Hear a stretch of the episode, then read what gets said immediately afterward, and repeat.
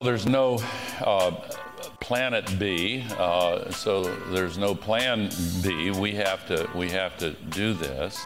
Former Vice President Al Gore knows the climate apocalypse is imminent, but in a recent interview with Bloomberg News, he remains optimistic that the crisis can be solved, despite a White House that is rolling back policies he feels are needed to save the planet. This is TicToc. I'm Dave Meyers. And joining me today is the editor of Bloomberg Businessweek, Joel Weber, who conducted the interview with Mr. Gore. Thanks for joining us, Joel. Thanks for having me. All right. So, first off, how did this come about? So, we do Bloomberg Businessweek debriefs.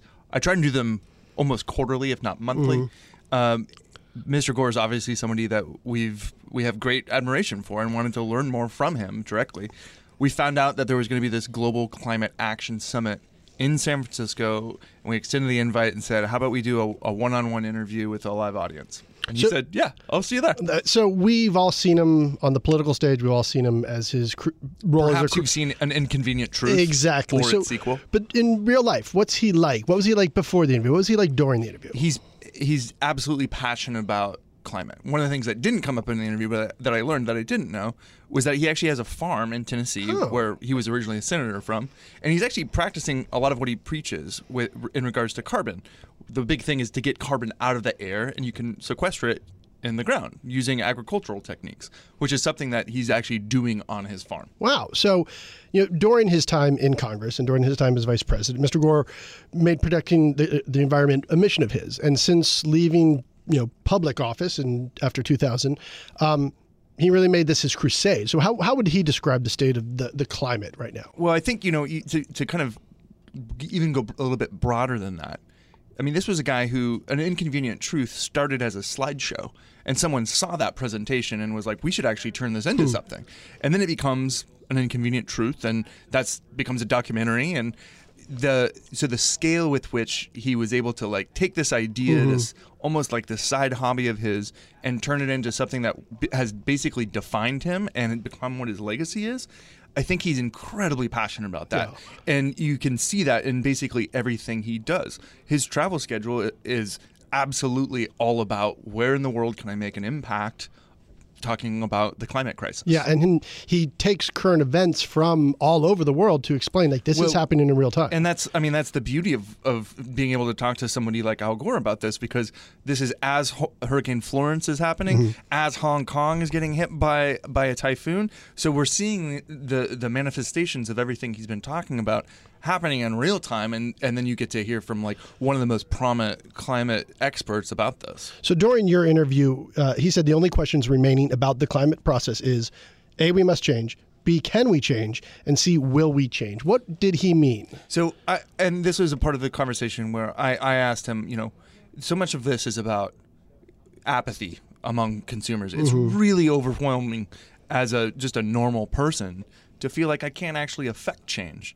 And if you feel like you can't affect change, maybe you don't put something in the recycling eh, when you should, yeah. right? And it's just a small difference, like a small decision like that, can actually have big consequences when it, it's at scale.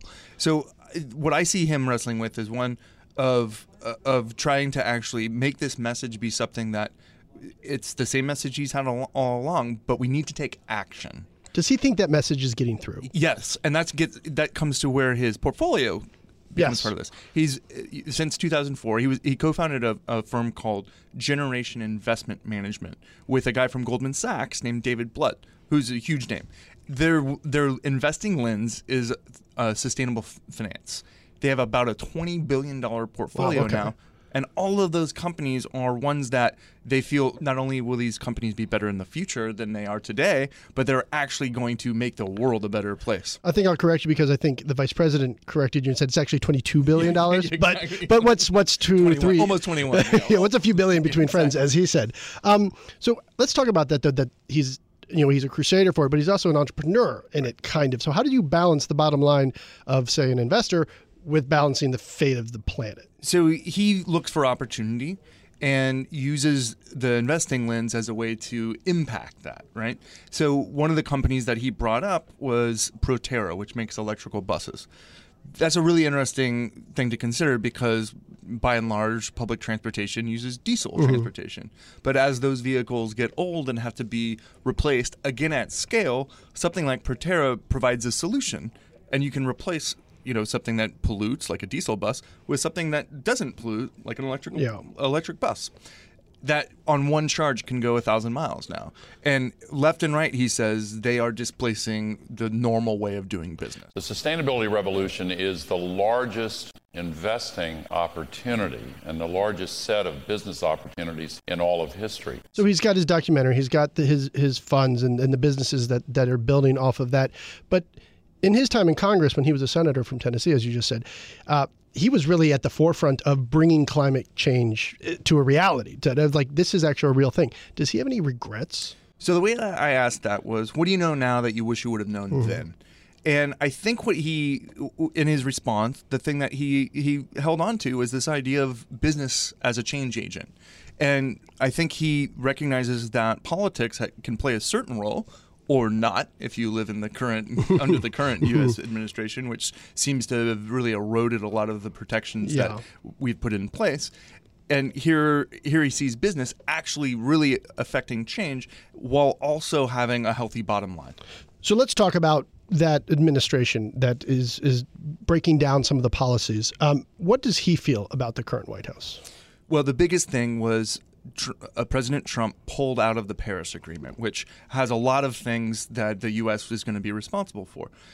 So the the first thing he says is it actually is not a done deal. On the first day of the next administration, a new president could get us back into the Paris Agreement with just a signature.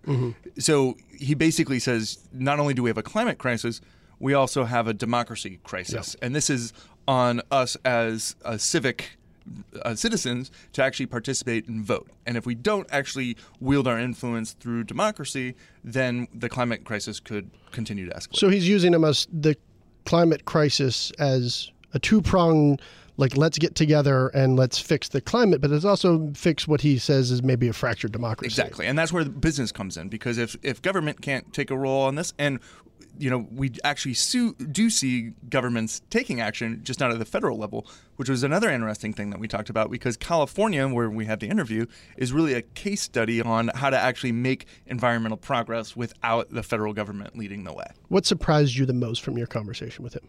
he's actually really humble hmm. when he talks about this because you know this is someone who's been very vocal about a cause of his that he's been championing for years and yet he doesn't really take any credit for the awareness that he's brought to it other than to say it's really important that we all share this because it's a collective burden. So I find him to be surprisingly humble in how he wrestles with these challenges.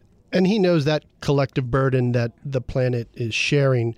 The outcome of it, the apocalypse, as you say in your headline, is inevitable. But Well, he seems, perhaps not, and that's. but he seems optimistic he- about he- that. There's a hopeful spirit to him that he really is an optimist, and you know the stakes for this for him, and this was very true in Inconvenient Truth. It remains true now. There is no Planet B, so mm-hmm. we can't have some sort of Plan B. Right now, the only thing we've got is Earth, and we need to make sure that we protect it so that you know, in his words, his grandchildren aren't wrestling with the same burden that our generation is. Bloomberg Businessweek editor Joel Weber, thanks for joining us. Thanks for having me. Make sure to follow Joel on Twitter. He's at Joel Weber Show. And make sure to watch the full interview on a special Bloomberg Businessweek debrief, a conversation with Al Gore Saturday on Bloomberg Television. That's a TicToc for today. Thanks for listening. And please head on over to iTunes and let us know what you think. I'm Dave Meyers. You can follow me on Twitter at David F. Meyers. And you can get all your updates 24 7 at TicToc.